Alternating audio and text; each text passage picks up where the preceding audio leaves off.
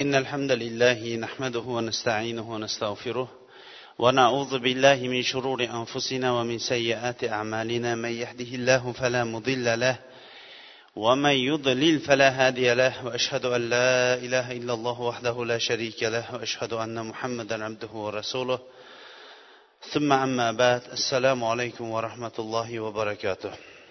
Odatdagidek suhbatimizni boshlashdan avval biz alloh taoloning go'zal ismlari va oliy sifatlari bilan ushbu majlisimizni turli xato va kamchiliklardan xoli bo'lgan majlislardan qilishligini so'rab tarqalishligimizda esa alloh taoloning ilm halaqalarini qidirib yuruvchi farishtalari bizlarga qarata ey ollohning bandalari endi o'rninglardan turaveringlar vaholanki sizlarning gunohinglar endi kechirilindi degan majlislardan qilishligini so'rab suhbatimizni boshlaymiz.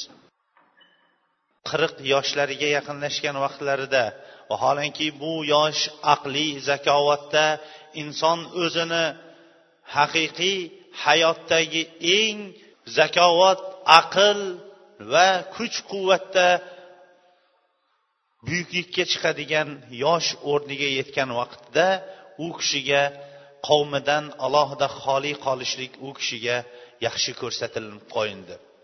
Alloh subhanava taolo u kishini qavmi qilayotgan zulmat johiliy zulmatdan johiliy amallardan alohida xoli qolishligini ixtiyor qildi.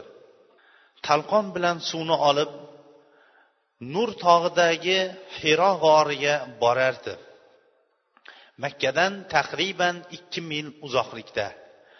G'or bizni diyorlardaqa katta bir g'or bo'lmasdan bu g'or faqatgina shu tepa tomonidan bir tosh bo'lib ichkariga ko'p bizni diyorlardaqa g'ordek yorib kirib ketilgan o'rin bo'lmasdan shu to'rt ziro uzunlikdagi eni bo'lsa uch to'rt ziroga yaqin bo'ladigan o'rin edi.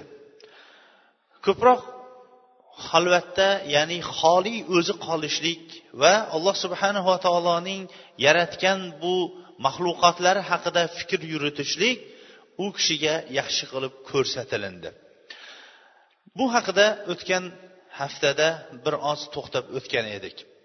Rasululloh sollallohu alayhi vasallam qirq yoshiga rosa to'lganidan keyin alloh subhanava taolo vahiyni nozil qildi. Imom buxoriy oysha onamizdan buni qanday voqea bo'lganligini rivoyat qiladi. Oysha siddiqa onamiz roziyallohu anha qissani bizlarga shunday qilib rivoyat qiladi. Rasululloh sollallohu alayhi vasallamga eng birinchi boshlangan narsa tushidagi sodiq solih tushlardan boshlandi. Tushida nimani ko'radigan bo'lsa subhi sodiqday kelardi. Keyin bo'lsa u kishiga xoli qolishlik yaxshi ko'rsatilindi. Hiro g'orida u kishi xoli qolardi. Kechalari alloh subhanava taologa ibodat qilardi va ahliga kelib ba'zi bir oziq ovqatlarini olib yana qaytib ketardi. Hadicha onamiz u kishining qo'llariga oziq ovqatni yana shunchalik qilib berardi. Hatto hiro g'orida haq kelmaguniga qadar deydi.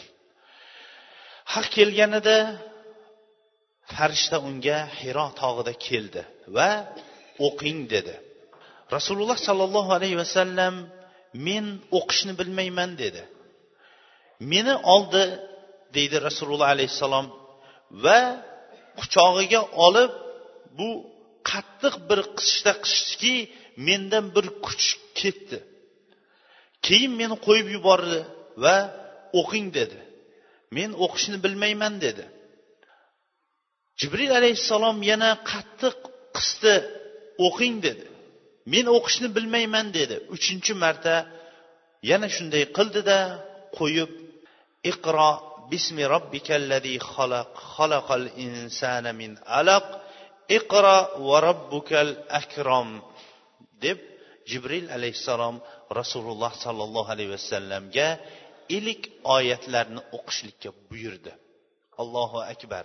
bu nihoyatda bir buyuk voqea bo'ldiki alloh subhanava taoloning marhamatiki o'zining bandalarini yaratib yer kurasiga behuda tashlab qo'ygani yo'q.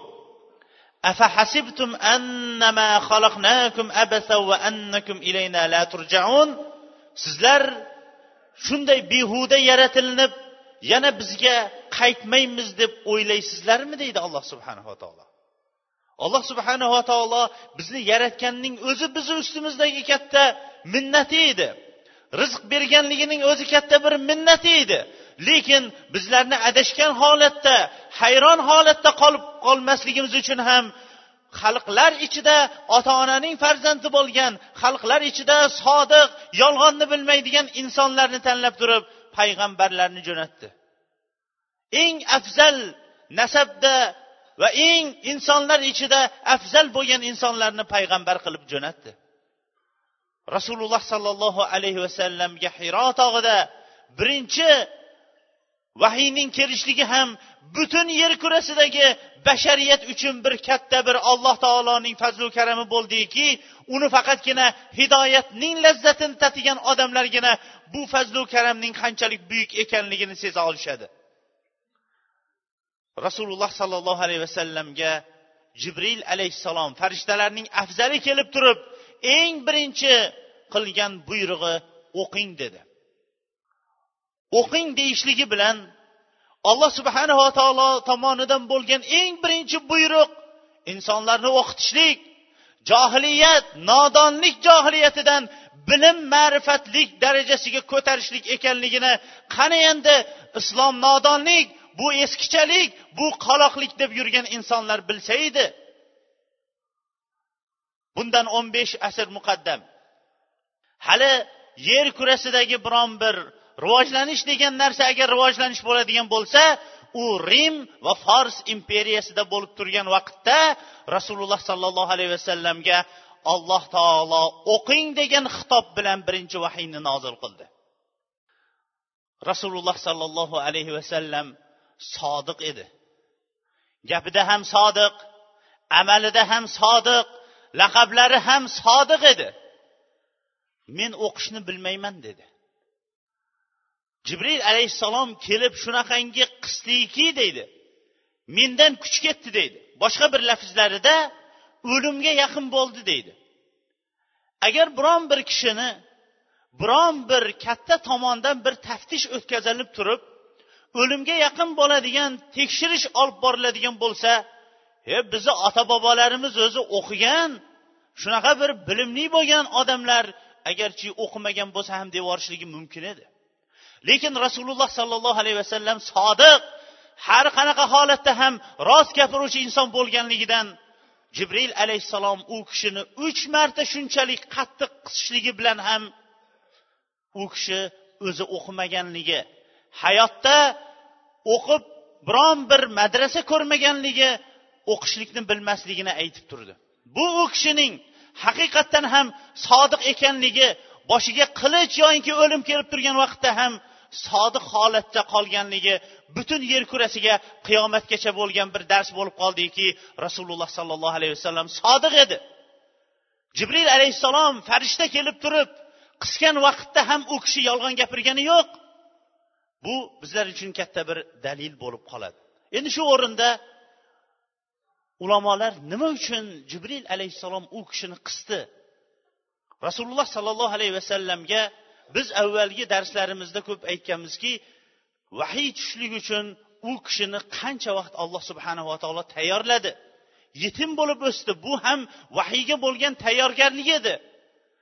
Johiliyat asridagi bo'layotgan ota onasidan johiliy oladigan tarbiyadan ham mahrum qilib o'stirdi. Va hokazo har bir hatto kasbkorligi haqida ham hammasini qo'ldan kelganicha bayon qilishlikka harakat qildik allohni izni bilan. Lekin nima uchun qisdi? Ulamolar aytganki bu hali ummatingizdan yetadigan aziyat jibrilning qisishligidan ko'ra og'irroq sizga yuklatilayotgan yuk bu omonat risolati undan ham og'irroq narsani sezishligi uchun ham jibril alayhissalom qisdi. To'g'rima to'g'ri kelib men jibrilman. Siz ollohning elchisiz. Olloh sizga iqro bismi robbikalladi xalaq oyatini nozil qilib turibdi desa bo'lardi. Lekin jibril alayhissalom bag'riga olib farishta qisishligi rasululloh alayhissalomdan butun kuchning ketib hatto o'limga yaqin bo'ldim deyishligi bu ko'tarayotgan rasululloh sollallohu alayhi vasallam ko'tarayotgan omonatning og'ir va buyuk ekanligiga dalolat qilardi. Nima uchun hiro tog'ida vahiy tushdi? Rasululloh sollallohu alayhi vasallamning uylarida yoyinki kabaning atrofida nima uchun tushmadi deganga ham ulamolar xuddi shunday. Hiro tog'i atrof tog'laridagi eng buyuk tog' hisoblanib rasululloh alayhissalomga tushayotgan omonat ham nihoyatda buyuk ekanligini bildirishlik uchun tog'dan ham og'irroq bo'lgan omonat ekanligini bildirishlik uchun alloh subhanava taolo vahiy qiyomatgacha bo'ladigan bu shariatni buyuk tog'ning ustida tushirishlikni iroda qildi deyishgan ekan. Rasululloh sollallohu alayhi vasallamga ilk oyatlar nozil bo'ldi. Bu alloh subhanava taoloning buyuk bir fazlu karami bo'ldiki qiyomatgacha bo'lgan bashariyatni o'z holatiga tashlab qo'ymasdan hidoyat nur bilan zulmat hidoyat bilan adashishlik zalolat o'rtasini ajratib beradigan katta bir haq yo'li tushishligidan bir buyuk o'rin bo'ldi. Shuning uchun ham banu isroildagi ba'zi kishilar kelib rasululloh sollallohu alayhi vasallamga oxirgi tushgan oyat al akmaltu lakum dinakum. Bu qaysi kun qayerda tushganligini bilganimizda biz bayram qilib olgan bo'lardik dedi. Hidoyatning lazzatinigina bilgan odamlargina bu kunning sharafini bilisha oladi xolos. Rasululloh sollallohu alayhi vasallam qo'rqib ketdilar. Odam o'zi kechqurun yotganida eshigi qattiqroq taqillab ketsa o'zi qo'rqib ketadiyu lekin yolg'izlikda o'zi tanimagan odam kelib turib qisib iqro bismi robbikallazi xaloq degan buyruqni olib keladigan bo'lsa albatta inson qo'rqib ketadi. Rasululloh sollallohu alayhi vasallam o'zlarining ayollari hadicha binti huvayl hadicha onamiz oldiga kelib meni o'rab qo'yinglar o'rab qo'yinglar dedi. Qo'rqib ketgan odam albatta o'zini uyiga qaytadi. Alloh subhanava taolo sizlarning uylaringizni xotirjamlik bir maskanlari qilib qo'ydik deydi. Xotirjamlik maskani ustiga agar ayol kishi o'zining kuyovining ko'nglini topa oladigan va haqiqatdan ham unga dunyodagi bir sirdosh hamroh bo'ladigan bo'lsa bu rasululloh sollallohu alayhi vasallam aytmoqchi dunyoning berilingan yarim yaxshiligi hisoblanadi.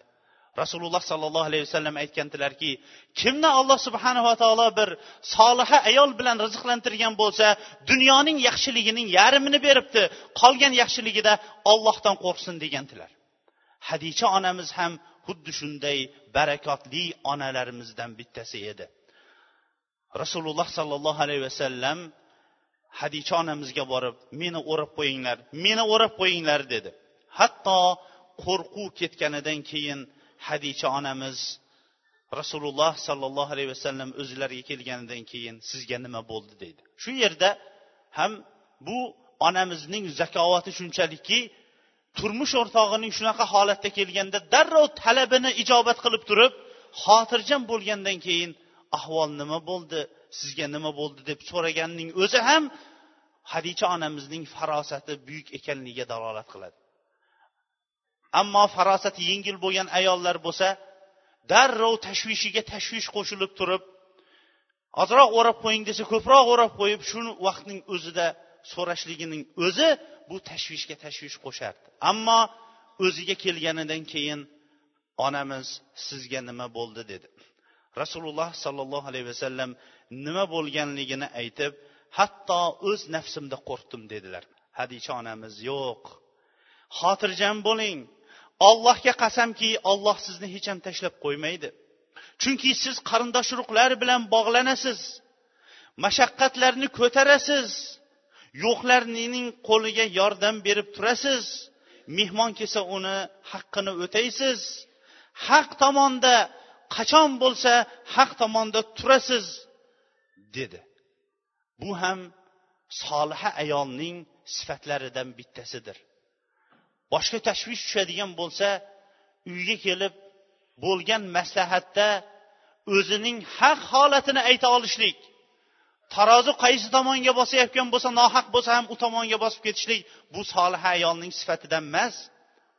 Hadicha onamiz kamolat yoshidagi o'sha vaqtlardagi kamolatga yetgan bir ayollarning bittasi edi. Yo'q ollohga qasamki olloh sizni tashlab qo'ymaydi deyishligining o'zi ham rasululloh sollallohu alayhi vasallam uchun nihoyatda katta berilib turgan pand quvvat edi. Chunki inson bo'lib ham rasululloh alayhissalom payg'ambar bo'lsa ham u kishi inson edi. Insonlarning maslahatiga muhtoj edi. Bo'lib ham birinchi vahiy tushib turgan vaqtlarida.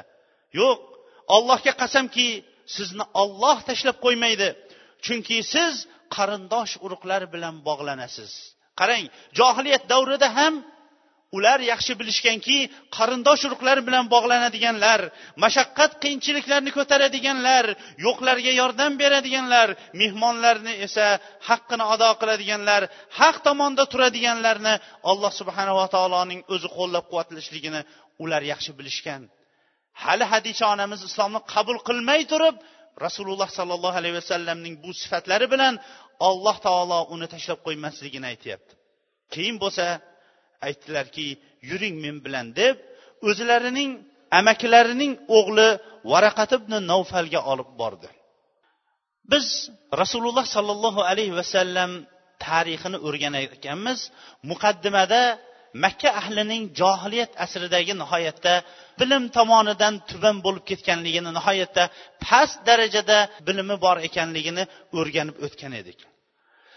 Varaqat ibn navfalni tarixiga to'xtaydigan bo'lsak tarix nihoyatda uzun bo'lib ketadi lekin qisqa ravishda aytganda varaqat ibn navfal va bu kishining ba'zi bir sheriklari haq dinni qidiraylik bu yerda hamma butparast bo'lib ketdi deb turib shom diyorlariga borishadi. Va shom diyorlarida ba'zilari banu isroil diniga ba'zilari esa nasoro diniga kirib ketishadi. Varaqat ibn navfal ham nasoro dinini qabul qilgan va diyoriga qaytib makkaga qaytib kelib ibroniy tilda injilni ko'chirayotgan holati bo'ladi va nihoyatda o'zi qarib ko'zlari ham ojiz bo'lib qolgan yoshlari keksa bir kishi. Hadicha onamizning amakilarining o'g'li bo'ladi. Hadicha onamiz kirganlaridan keyin ey amakimni o'g'li bu birodaringiz ya'ni kuyovlari rasululloh sollallohu alayhi vasallamni aytyapti. Bu birodaringizning bolasiga nima bo'lganligini bir eshitib qo'ymaysizmi? dedi. Varaqa birodar sizga nima bo'ldi nima ko'ryapsiz? deganda rasululloh sollallohu alayhi vasallam hiro tog'ida bo'lgan voqealarni aytib berdi. Varaqat ibn navfal ikkilanib ham o'tirmasdan bu muso alayhissalomga tushgan nomusdir. Eh koshki edi novqiron yigitlik davrim bo'lganida va novqiron baquvvat kishi bo'lib turgan vaqtlarimda qavmingiz sizni yurtidan chiqarayotganda sizga yordam bergan bo'lganimda qaniydi dedi. Rasululloh sollallohu alayhi vasallam bu gapni eshitib ajablandida qavmim hali meni bu yerdan chiqaradimi dedi. Vo ajabo. Rasululloh sollallohu alayhi vasallam banu hoshimning zurriyotidan bo'lsa banu hoshim bir qancha asrlardan buyon u kishi o'zining ajdodlaridan kabani otqarib kelayotgan boshqarib kelayotgan oila bo'lsa qurayshning eng sharafli zurriyotidan bo'lsa qavmi bu kishi biron bir hukm chiqarib beradigan bo'lsa rozi bo'ladigan bo'lsa gap gapiradigan bo'lsa bu kishini hayotida biron bir marta yolg'on bilan ayblamagan kamchilik bilan ayblamagan bo'lsa biron bir marta qavmining sayyidi bo'lib turgan farzandni chiqarish u yoqda bo'lsin qavmini boshqarib turganning farzandi endi hali meni ular chiqarishadimi dedi. Bu rasululloh sollallohu alayhi vasallamga nihoyatda bir ajib bo'lib tuyuldi. Varaqa ha sizga o'xshagan bu ish qaysi bir insonga kelmasin u kishi ozorlangan. Agar sizga shu kunlar kelgan vaqtda men tursam sizni yoningizda yonma yon turib sizga yordam beraman dedi. Lekin ko'p vaqt o'tmasdan bu kishi vafot etib ketdi. Ko'pchilik mana shu bilan varaqani musulmon bo'lgan musulmonlarning bittasi balki sahobalardan ham deyishgan ekan. Haqiqatdan ham tarixga nazar soladigan bo'lsak haqni aytib turgan insonlar diyorlaridan quvilgan diyorlaridan chiqarilgan bunga payg'ambarlarning o'zi ham misoldir. Muso alayhissalom ham mana shunday diyoridan chiqarilindi. Ibrohim alayhissalom ham o'z diyoridan chiqarilindi. Butun haqni aytgan insonlar o'z diyoriga sig'may qoldi. O'z diyorimizdagi imom buxoriyni ham mana shunday qilib surgun qilinishdi. Va hokazo tarix bunga guvohki haqni aytib turgan insonlarning barchalari mana shunaqa qavmlarining o'zi ularga ba'zi bir laqablarni qo'yib olib turib ba'zi bir ismlar bilan qo'yib turib ularni chiqarishgan. Shuning uchun ham ahmad yassaviy bobolarimiz shunaqa degan ekanlar haqni aytsang urarlar xushamatni suyarlar degan ekan. Payg'ambarlar haq ustida turishib ular har qanaqa holatda ham alloh subhanava taoloning omonatiga xiyonat qilmasdan haqni yetkazib turishgan. Imom tabaroniy boshqacharoq lafzda bu rivoyatni keltirgan ekan lekin biz modomiki imom tabaroniy ham keltirib tarixchilar olib kelganligi uchun ham qisqa ravishda bunga to'xtab o'tamiz. Vahiy kelgandan keyin deydi imom tabaroniy o'zini rivoyatida. Alloh taoloni maxluqotlari ichida deb rasululloh sollallohu alayhi vasallamdan rivoyat qiladi. Rasululloh sollallohu alayhi vasallam aytadilarki alloh taoloning maxluqotlari yaratgan bandalari ichida shoirlar bilan majnunlar menga eng g'azabli kishilar edi. Chunki ular xohlagan narsasini gapiraverishardi. Men hatto ularga qarashlikka ham toqat qilolmasdim menga vahiy tushganidan keyin quraysh ahli meni majnun yoyinki shoir deyishlikka chiday olmadimda o'zimni tog'dan tashlashlikka qasd qilib ketayotgan vaqtimda yo'lda bir ovoz eshitdim. Ko'zimni ko'tarib osmonga qarasam ey muhammad siz ollohning elchisiz men esa jibrilman. Dedi. Men boshimni osmonni boshqa tomoniga qarab burdim. Qarasam jibril sof chiroyli odam suratida osmonning ufqida turardi. U menga yana ey muhammad siz ollohning elchisiz men jibrilman derdi. Boshqa tomonga qarasam boshqa tomonda boshqa tomonga qarasam boshqa tomonda shunday ko'p vaqt turib qoldim. Hadicha mening ko'p vaqt kelmay qolganimdan orqamdan odam yuborib meni o'sha holatda topib olib ketishdi degan rivoyat bilan vahiy tushishligini imomi tabaroniy mana shunday lafz bilan rivoyat qilgan ekan. Mana shu voqeadan keyin rasululloh sollallohu alayhi vasallamga ma'lum vaqtgacha vahiy to'xtab turdi. Buni ulamolar vahiyning tanaffusi vahiyning ba'zi vaqtgacha to'xtab turishligi dedi. Ammo tarixchi ulamolarimiz buning tarixi haqida ixtilof qilishgan ekan. Ibn hajar rahimaulloh fathul bariyda bu bir necha kunlargina vahiy tushmay turdi desa ba'zilari uch yilni ba'zilari ikki yildan ziyodaroq va ba'zi bir ulamolar ikki yarim yilgacha vahiy tushmay mana shu holatda turdi deyishgan ekan. Lekin ibn hajar rahimaulloh ma'lum kunlargina vahiy tushmay turganligini ba'zi bir dalillar bilan qo'llab quvvatlaydi. Rasululloh sollallohu alayhi vasallam bunda ham nihoyatda mahzun g'amgin bo'ldilar. Ba'zan dahshatga tushgan holatlarida shu ba'zi kunlarida tog'ning cho'qqisiga kelganda jibril alayhissalom odam suratida kelib turib ey muhammad siz ollohning haqiqiy elchisiz deb turib tog' tepasidan qaytarganligi haqidagi rivoyatlarni keltiradi. Jibril alayhissalom keyingi suratida bir qancha kunlardan keyin tushdi deb ibn hajar rahimaulloh fathul bariyda o'zini gaplarida bir qancha kunlargina deb turib olib keladi. Rasululloh sollallohu alayhi vasallamdan qo'rquv ketib endi xotirjamlik paydo bo'lib vahiyning tushishligiga o'zi oshiq bo'la boshlaganidan keyin alloh subhanahu va taolo qaytadan yana vahiy tushira boshladi. Haqiqatdan ham vahiyni qabullab olishlik bu nihoyatda og'ir edi.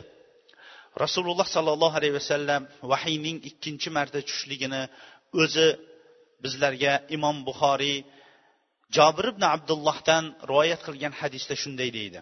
Men ketayotgan edim osmondan bir ovoz eshitilindi. Osmonga qarasam unda farishta osmon bilan yer o'rtasidagi kursi ustida o'tirardi. Men nihoyatda qo'rqib ketdim va uyga qaytdim ana undan keyin vahiy ketma ket tusha boshladi. Bu bilan vahiyning ikkinchi ko'rinishini biz tushunamiz. Ya'ni birinchi ko'rinishida rasululloh sollallohu alayhi vasallam hiro tog'ida odam suratida rasululloh sollallohu alayhi vasallamga jibril alayhissalom kelgan.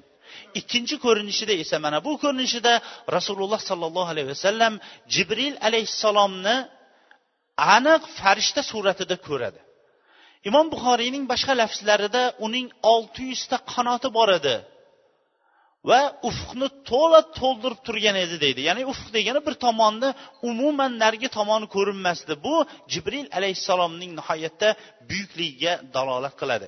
Ibn qayyim rahimaulloh vahiyning tushishlari bir qancha qismdan iboratdir deb turib yettita qismini bizlarga bayon qilib bergan ekan. Birinchisi sodiq tushlar.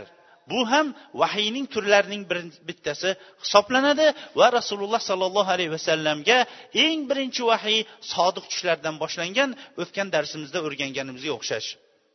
Ikkinchisi bo'lsa farishta rasululloh alayhissalomning qalbiga shu xabarni soladi.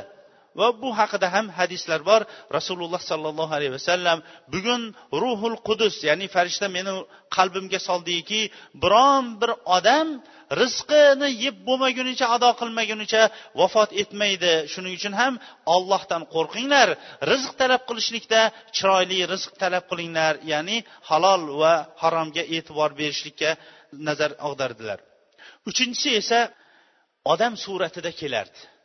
Rasululloh sollallohu alayhi vasallam odam suratida kelib rasululloh alayhissalomga qur'on o'rgatar edi. Ko'proq dihyatul kalbi degan sahobaning suratida kelardi. To'rtinchisi esa xuddi qo'ng'iroq kabi kelardi. Bu nihoyatda og'ir bo'lardi. Qo'ng'iroqning ovoziday kelib turib rasululloh alayhissalomga vahiy tusha boshlardi. Hatto ba'zan sovuq kunlarda rasululloh sollallohu alayhi vasallam terlab ketardi. Ranglaridan o'zgarib qolganligidan u kishiga vahiy tushayotganligini bilardik deydi. Hatto bir kuni zayd ibn sabit roziyallohu anhuning sonlari ustida rasululloh alayhissalomning sonlari turardi. Vahiy to'satdan tushib qolib vahiy shunchalik bir og'ir tushdiki deydi zayd ibn sabit. Oyog'im og'riganidan endi sonim sinib qolsa kerak deb o'ylagandim deydi. Keyin bo'lsa yengillab ketdi. Shu bilan vahiy mana shunday tushdi deydi. Rasululloh sollallohu alayhi vasallamga ba'zan tuyasi ustida turganda ham mana shu suratda vahiy tushardi. Tuya ko'tarolmasdan yerga ingrab yotib qolardi. Beshinchisi bo'lsa rasululloh sollallohu alayhi vasallamga aniq farishta suratida tushadi. Bu vahiy bu ikki marta rasululloh sollallohu alayhi vasallamning hayotida voqe bo'lgani. Oltinchi holati alloh taolo yetti osmon ustidan o'zi vahiy qilishligi keyin xuddi o'rtada beparda vahiy qilinishligi bu qaysi voqeada bo'lgan namozning nima bo'lishligi farz bo'lishligida.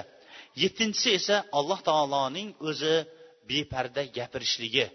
Bu muso alayhissalom bu sharofatga erishgan. Mana shu yetti surat bilan alloh subhanahu va taolo payg'ambarlarga vahiy qilgan rasululloh sollallohu alayhi vasallamga mana shu suratlarning taqriban hammasi ham bo'lgan desak ham inshaalloh adashmaymiz. Ibn qayim rahimaulloh buni yettita suratini ketma ket ravishda keltiradi.